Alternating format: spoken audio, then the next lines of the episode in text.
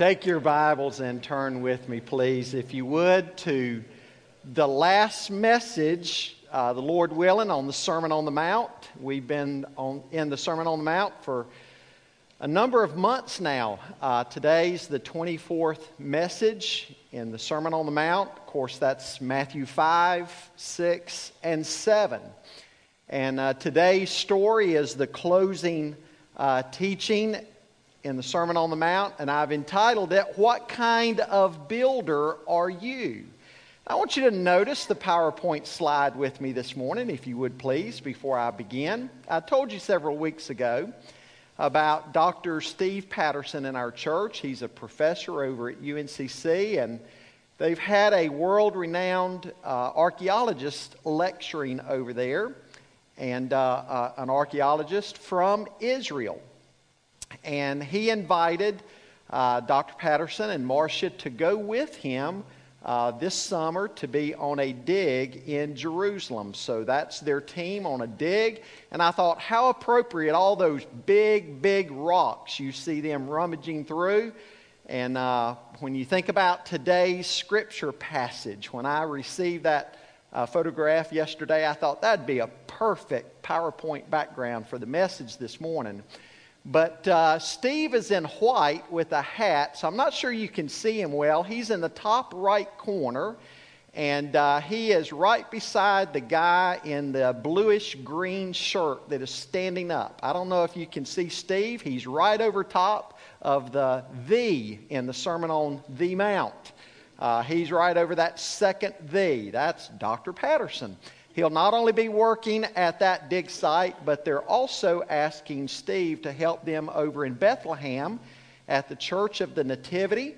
Uh, you may have read in the news about the Church of the Nativity being restored, a major restoration project.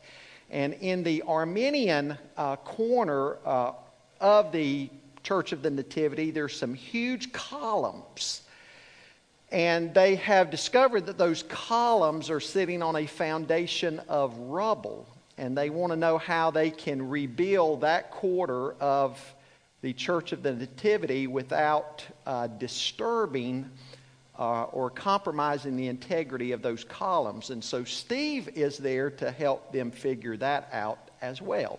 So, just a point of interest, I thought you'd like to see one of our own over in Israel digging. Would you stand, please, for the reading of God's Word? Uh, in verse 24, Jesus said, Everyone then who hears these words of mine and does them will be like a wise man who built his house on the rock. Now, dads, the message this morning is for you, but folks, there's an application for all of us. The rain fell, the floods came, the winds blew and beat on that house, but it did not fall because it had been founded on the rock. And everyone who hears these words of mine and does not do them will be like a foolish man who built his house on the sand. And the rain fell, and floods came, and the winds blew and beat against that house, and it fell, and great was the fall of it. And when Jesus finished these sayings, the crowds were astonished at his teaching, for he was teaching them as one who had authority and not as their scribes. Lord, as I pray oftentimes, I can speak to ears, but it takes your spirit to speak to hearts. God, we would ask that you would do that for us today and that we would have ears to hear what your Spirit is saying to the church. Lord, I pray that you'd help every dad here today be like the wise builder who builds his life upon you and your words. In Jesus' name we pray. Amen.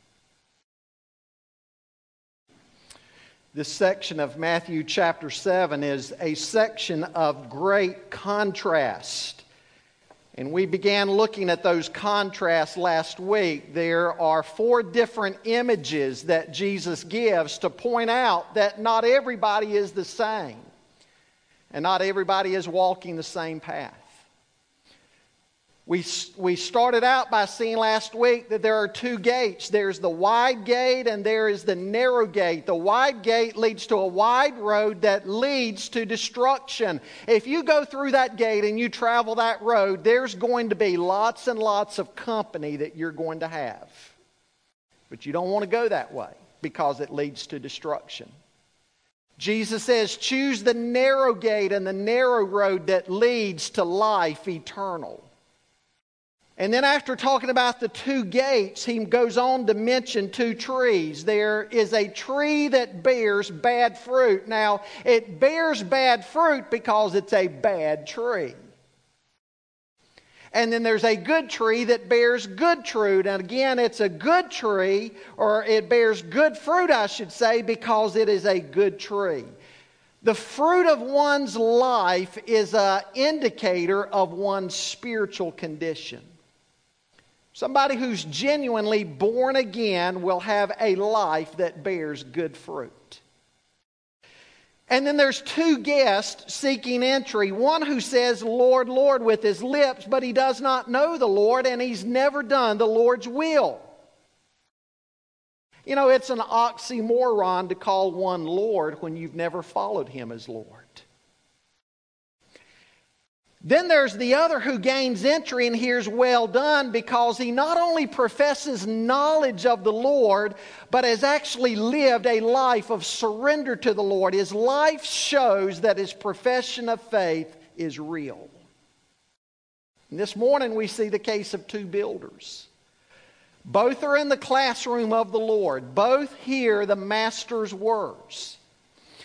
We could imagine them being in the same church and maybe even in the same Sunday school class. You see, as Dr. John R.W. Stott comments, Jesus is not simply contrasting believers from unbelievers. That would be the case if Jesus were contrasting those who heard the word from those who do not.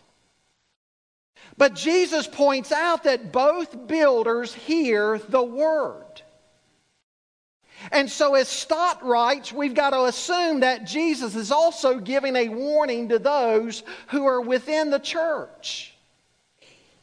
Among those who hear the word, there are true believers and there are false believers.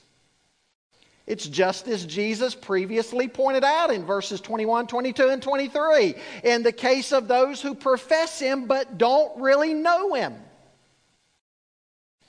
Both hear the same sermon. Both have a copy of God's Word in their hands. Their life on the outside may look very much the same. One builder hears, but then departs to go and do whatever it is that he wants to do in his life anyway. The other builder hears, but hearing is not enough for him. He puts into practice what he has heard his life survives the judgment of the Lord. Whereas the other careless builder suffers the loss of everything on the great judgment day of the Lord that is coming. Now, folks, this morning let's look more at this image of the two builders. And what we're going to see today is that a life built upon Jesus Christ and His Word is a life that is built on the proper foundation and is therefore prepared for anything that comes along. First thing I want you to notice with me this morning is the fact that everyone is a builder. Everyone is a builder. Jesus said there in verse 24, Everyone then who hears these words of mine and does them will be like a wise man who built his house on the rock. Look at verse 26. And everyone who hears these words of mine and does not do them will be like a foolish man who built his house on the sand. Now, the two characters in this parable sum up all of humanity. When people stand before the Lord in that day, there's not going to be three groups, there's going to be two groups. The sheep are going to be on his right, and the goats will be on his left. There's not going to be any middle ground or middle category. You're either a sheep or goat. The Lord divides all of humanity into these two groups those who are prepared for life and eternity, and those who are not. Now, folks, I want you to notice that both men in the parable are builders. The houses, the houses in the story are metaphors for life. There are some things in life that you and I cannot control, and this is one of them. Everybody is a builder. We could say that to live is to build. Your life is like a house under construction. Every day that you live is like a new brick that is being put in place. Every action you take, every word you speak, every thought that you have is all a part of this building process. Now, folks, when we think of life like that, it forces us to realize how important our decisions are. Amen? We're building characters, we're building habits, we're building lifestyles, we're building eternities. If we're building with wood, hay, and stubble, our house one day is going to collapse when we stand before the Lord and we hear words of judgment. Let me give you a financial analogy. Now, this is not a story about finances, but oftentimes in the Bible, finances are used to point out other spiritual uh, lessons. Here's a young couple, and let's say they get married and they think that all of a sudden they're supposed to have a lateral move. You know what I'm talking about. They think that from day one of their marriage, they're supposed to start living just like they've been living in mom and dad's house. Mom and dad been building wealth 30, 40, 50 years. But they think they're supposed to get married and live just like they've grown accustomed to living. And so they take out this card and that card and this second mortgage and this line of credit and this, and they take out so many loans. They get to the point they might not even can make the minimum payments. And they wake up one day after loads of financial stress in their marriage and they're asking themselves, how in the world did we get in this position in life? Well, they got in that position because of the decisions they were making. It's the bricks that they've been laying. Folks, we're all builders. And as the Bible points out, one day each of us will have to stand before the Lord and give an account of what we've built. You can't control the fact that you're a builder, but let's move on to the second principle because Jesus talks about something that you and I can have some control over. And secondly, what I want you to see is not all builders are the same. Look again at verses 24 and 26. He says, Everyone then who hears these words of mine and does them will be like a wise man who built his house on the rock. And the verse 26 says, Everyone who hears these words of mine and and does not do them will be like a foolish man who built his house on the sand. Regardless of how we might like to pigeonhole all of humanity into the same spot, we can't do that. Jesus doesn't do that.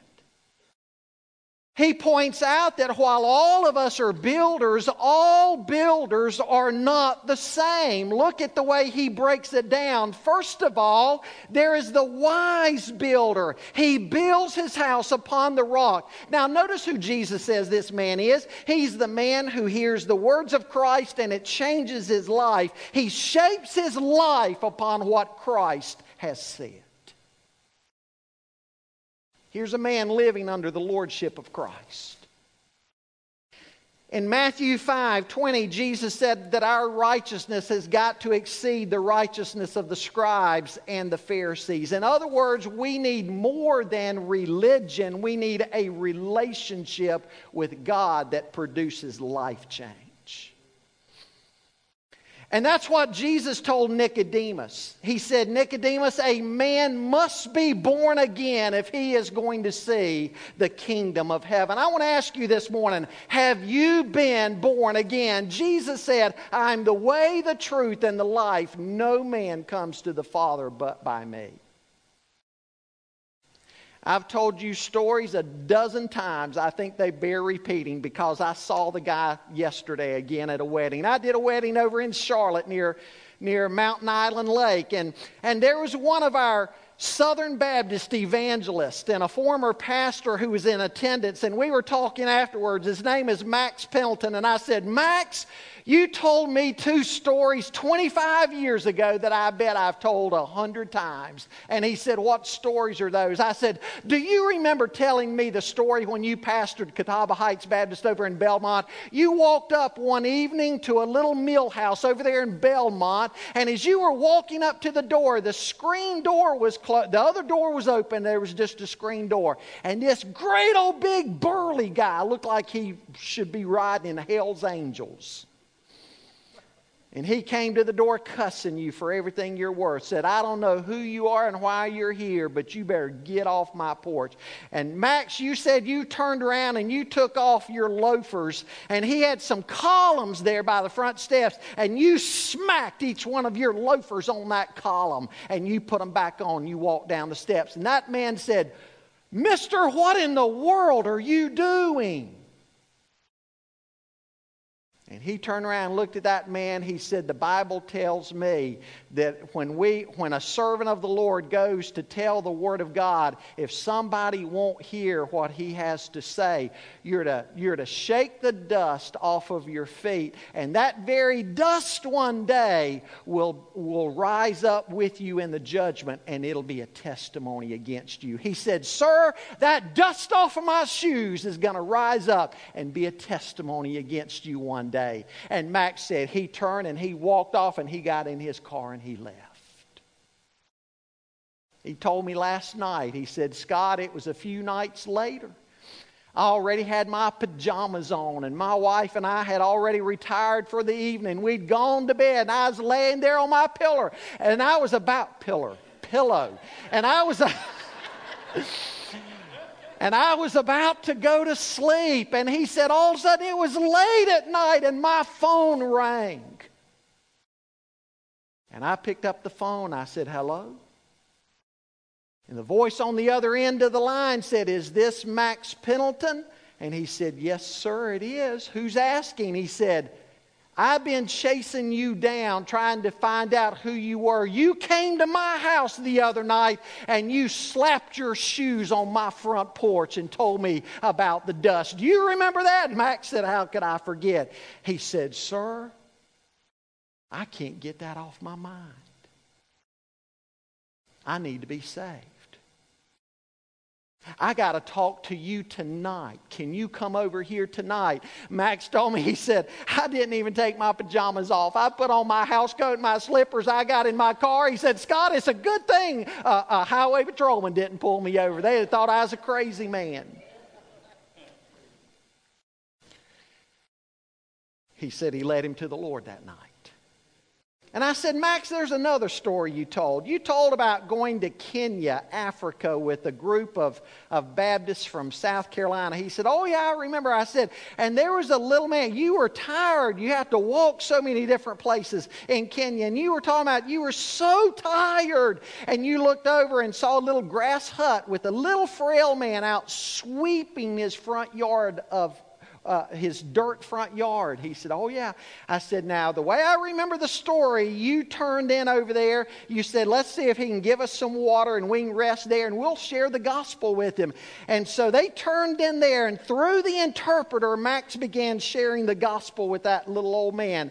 And that little old man took his cane and he sat down, leaned on it, and he listened attentively. And when Max got done sharing the gospel, he said, That little man stood up, little little crippled, crooked guy, and he stood up and he had this little crooked, crippled finger, and he pointed that little finger in Max's face. And through the interpreter, he said, For 40 years, he said, I'm 104 years old, by the way, and for 40 years I've waited for somebody to come and tell me about this one named Jesus. And finally, you're here. They led him to the Lord. Max told me last night, he said, Scott, that's not the end of the story, though. He said, when we left that little, we spent some time with him that day. And when we left his little grass hut and we got up on this hill overlooking his grass hut, he said, I turned and looked back at him, and that little tiny figure, he was standing there waving at and he said, I turned and told my interpreter, he said, yell out to him, I will see you in heaven. And the interpreter yelled that. And he said, that little man was waving.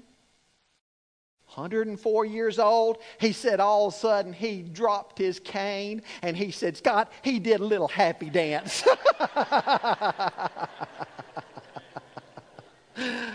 Uh, have you been born again?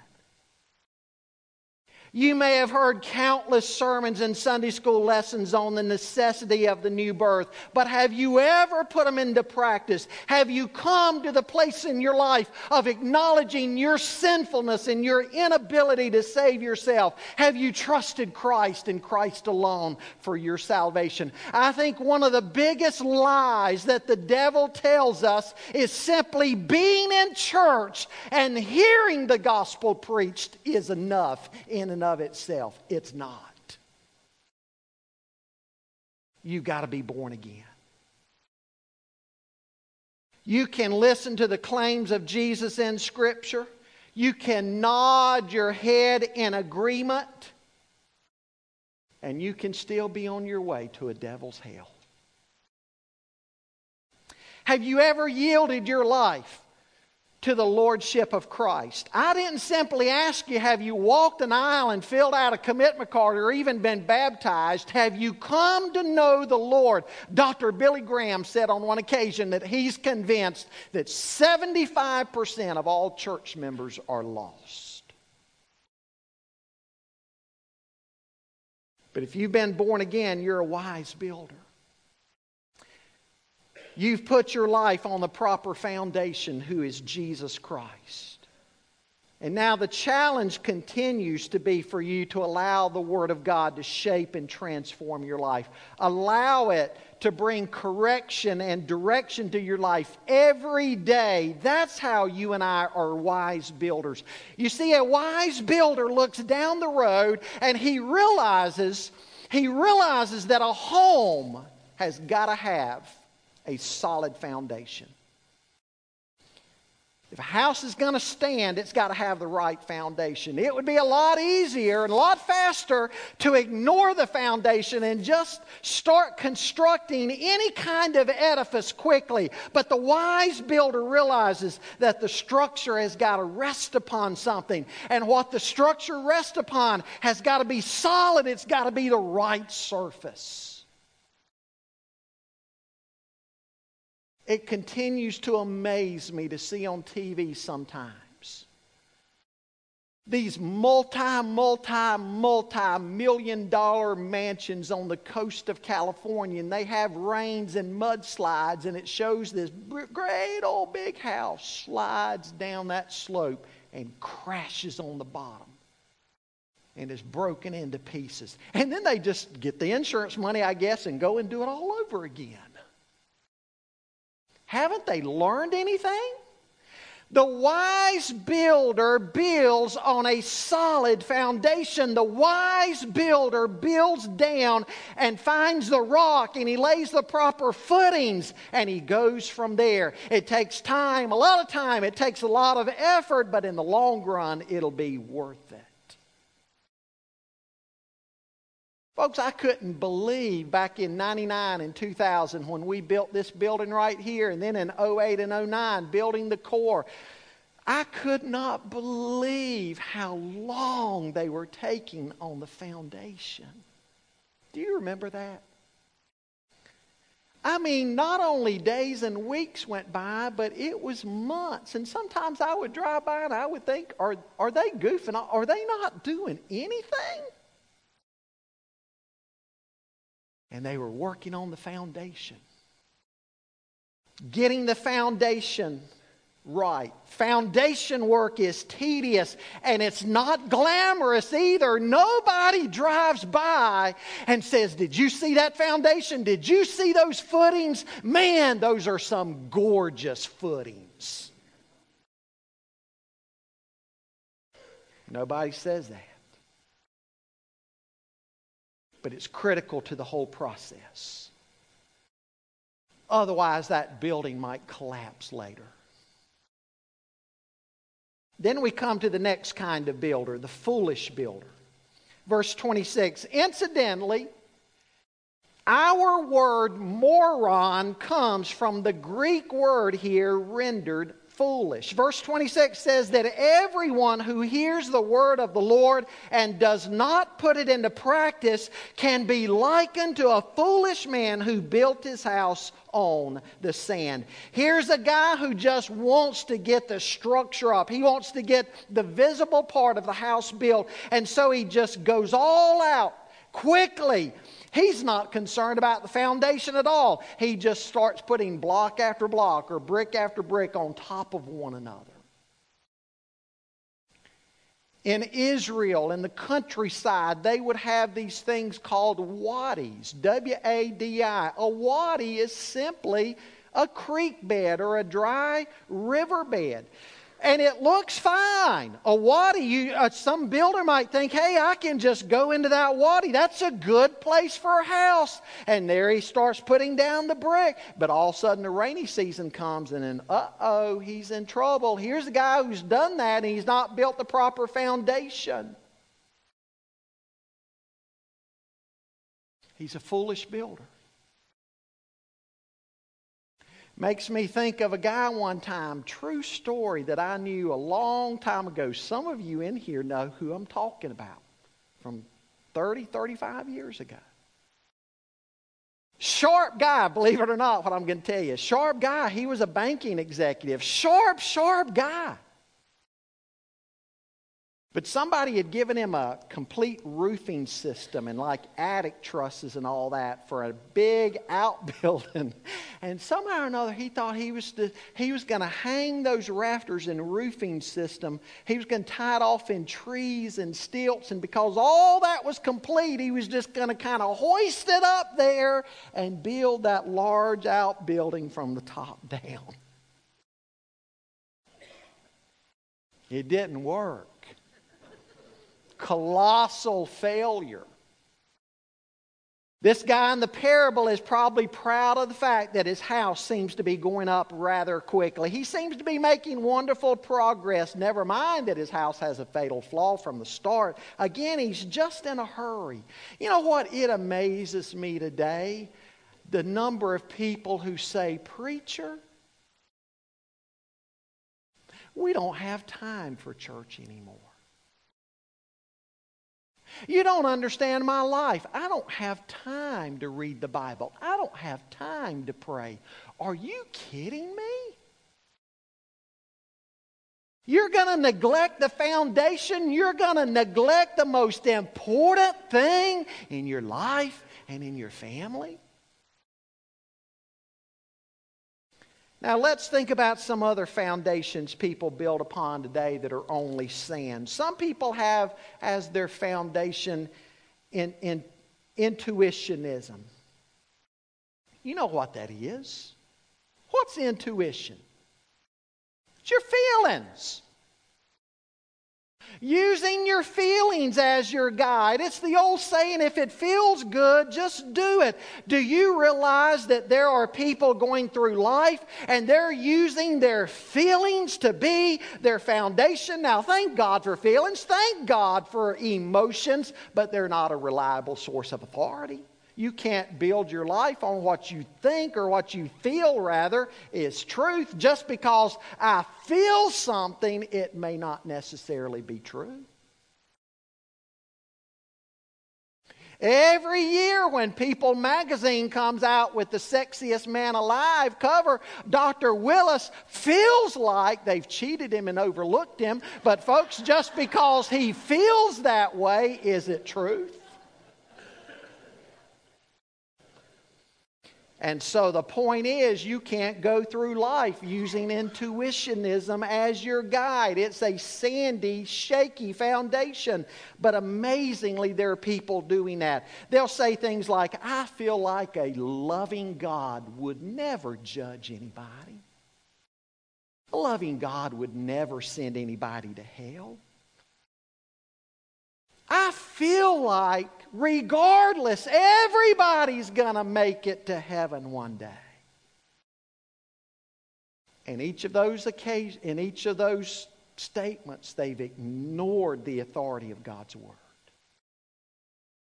Existentialism, another sandy foundation believing one's experiences are the ultimate truth. Here again, experiences in life are important, but experience is not an infallible guide. Let's, let's tie that into Father's Day a minute. Here's, here's a man who, who says, you know what?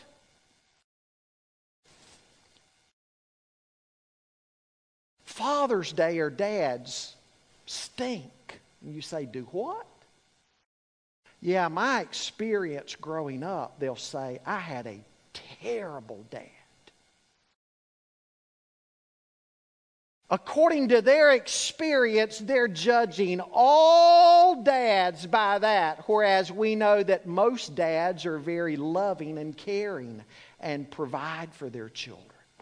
But here's somebody using existential, they're using their experiences to be a guide. Others build their lives on rationalism. Human reason and science is their God. If they can't explain it, it's not true to them. I've told you before, if I come in at dinner time and say, Connie, I don't understand how God grew those green beans. And because I don't understand how God grew those green beans, I'm not going to eat them. She'd say, Well, Buster, you just starved then.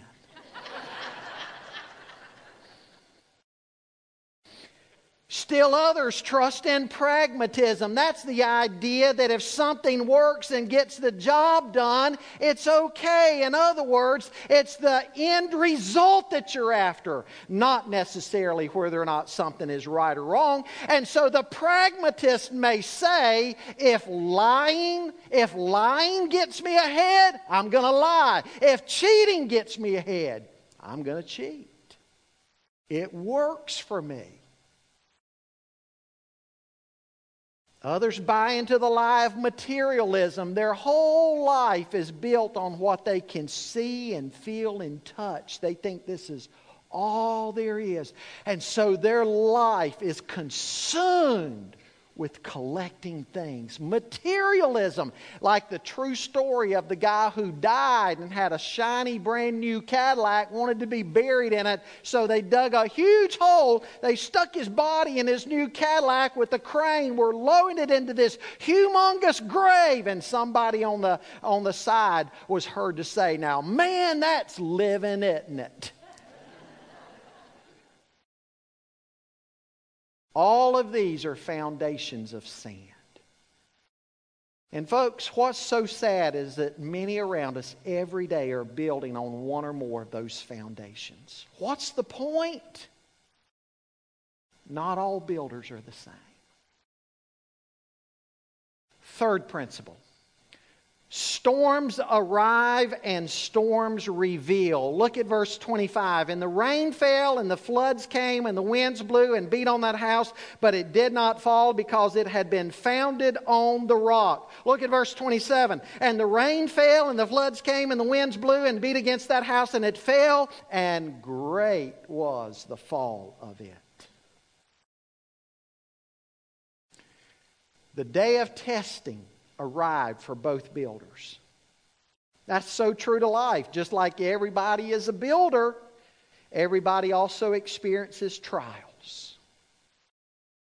Trials are a common part of human life. It doesn't matter your age, your sex, your race, you're going to face trials. All you've got to do to face trial and tribulation in life is simply live long enough. You know, James talks about that in James 1, when he says, Consider it all joy, my brethren, whenever you fall into divers trials, the way the King James puts it. We just fall into trials where it's the same word used in the Greek text of that traveler on the road from, Jer- uh, from Jerusalem down to Jericho. Remember in the parable of the Good Samaritan who fell among thieves. Same word. We just fall into them. You didn't get up this morning looking for trials. You didn't say, God, give me some more of those. You just fall into them expectant, unexpectedly. And James says they come in all different sizes and shapes. The Greek word is the word from which we get our word, from which our word polka dot comes from that root word. In other words, trials come in all different sizes and shapes and colors. We've had so many people in our congregation lately who, and not just old people, I'm talking about people in my generation and younger. They get that dreaded phone call from their doctor You've got cancer. It may be cancer, may be a divorce, it may be a child addicted to drugs. It might be a job loss. It might be bankruptcy. On and on I could go. Trials come in all different sizes and shapes and colors. There's trials that are all around us. Somebody wisely said on one occasion if we could all just kind of come down front and put out a long table here, and each one of us could stack all of our trials up, and everybody could see what everybody else is facing we would probably end up taking our own trials back.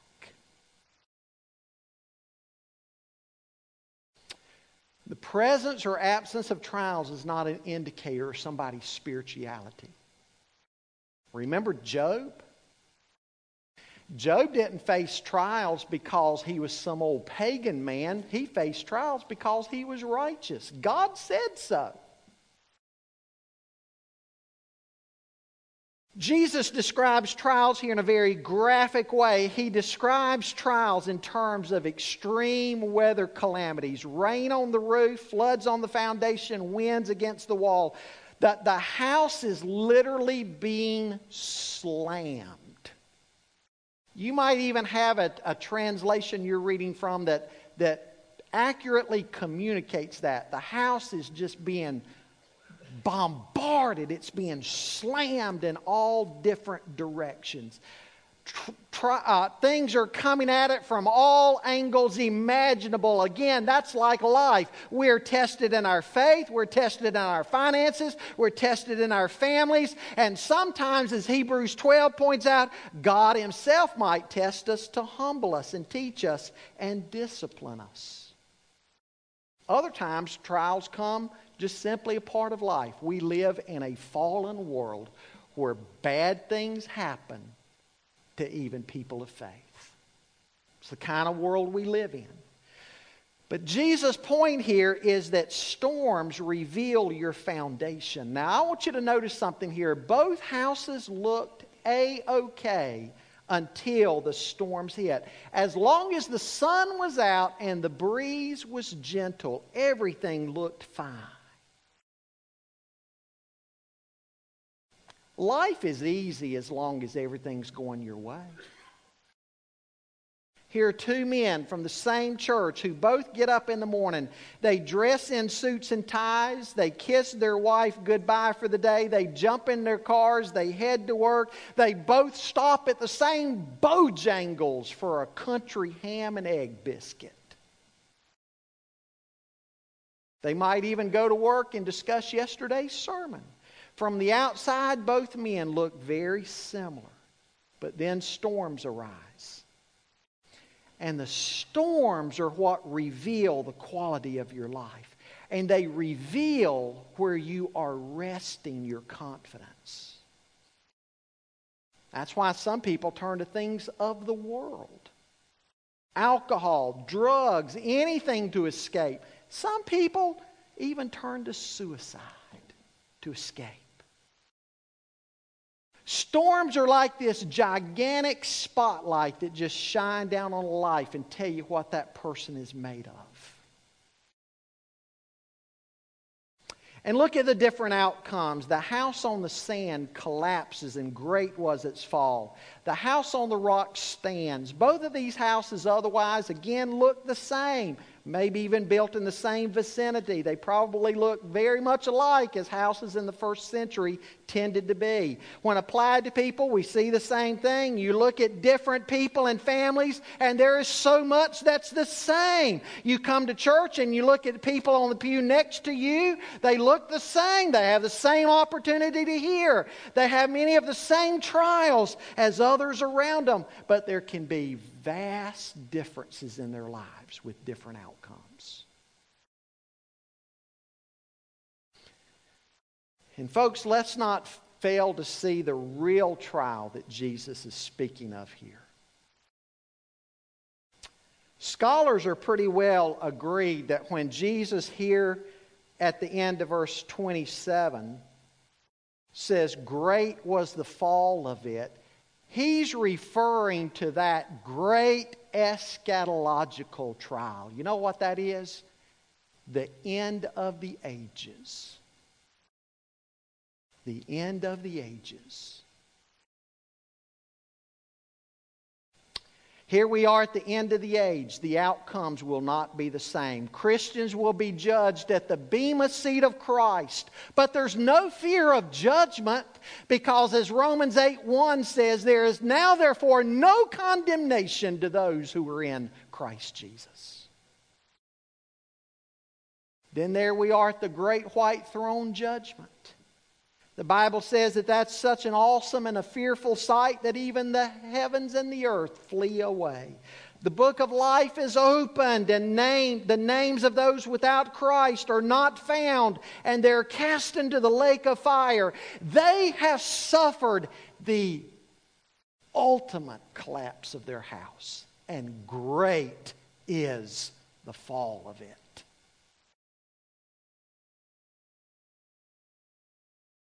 Again, what's contrasted here is not everybody's the same. Not everybody's the same kind of builder. Everybody may look the same on the outside, but they're not, and the outcome is not going to be the same. What is it that Jesus says will make all the difference in the world? What's the one defining element? As we said earlier, it's not only hearing, but acting on His Word building your life on the Lord Jesus Christ and His words. Build your life on what God says about salvation. Then build the rest of your life on God's instructions for the Christian. If you'll do that, you won't be spared trials this side of heaven but you will be spared that greatest trial of all. I want you to stop and think about some things today. First of all, again, realize that you are a builder. There is no way around that. You are a builder. Everybody in here, you're a builder. Every day of your life, you're a builder. The edifice of your life is going up. Your life is under construction. There is no way to avoid that. But what kind of builder are you? Are you a wise builder or are you a foolish builder? I want you to understand today that hearing and knowing God's Word is a great privilege, but it in no way guarantees that you are a wise builder. You being here today, great. Hey, listen, I'm glad you're here. I really am. I truly am glad you're here. But being here and listening to me preach God's Word, you can be here every Sunday. It is no guarantee that you're saved. Have you come to Christ? And has your life been changed? Or are you a new creation in Christ? I hope this morning you can say yes without a doubt. That's great. Really is. Pray for those who don't have that foundation. You may have come to Christ, and yet you're experiencing some other trials and tribulation in your life. You know what? Trust those over onto the Lord too. Ask Him to give you strength and wisdom and grace to bear up under those lesser trials. They're lesser trials, but they're very real trials some of you are going through. Ask God to give you the strength that you need. Father, we thank you for the Sermon on the Mount. It's no wonder we get to the end of the Sermon on the Mount, and the Bible says that when they had heard Jesus' words, they were astonished at his teaching. But Lord, I think of those in the crowd that day, most perhaps, who were astonished at his teaching but they didn't follow Jesus.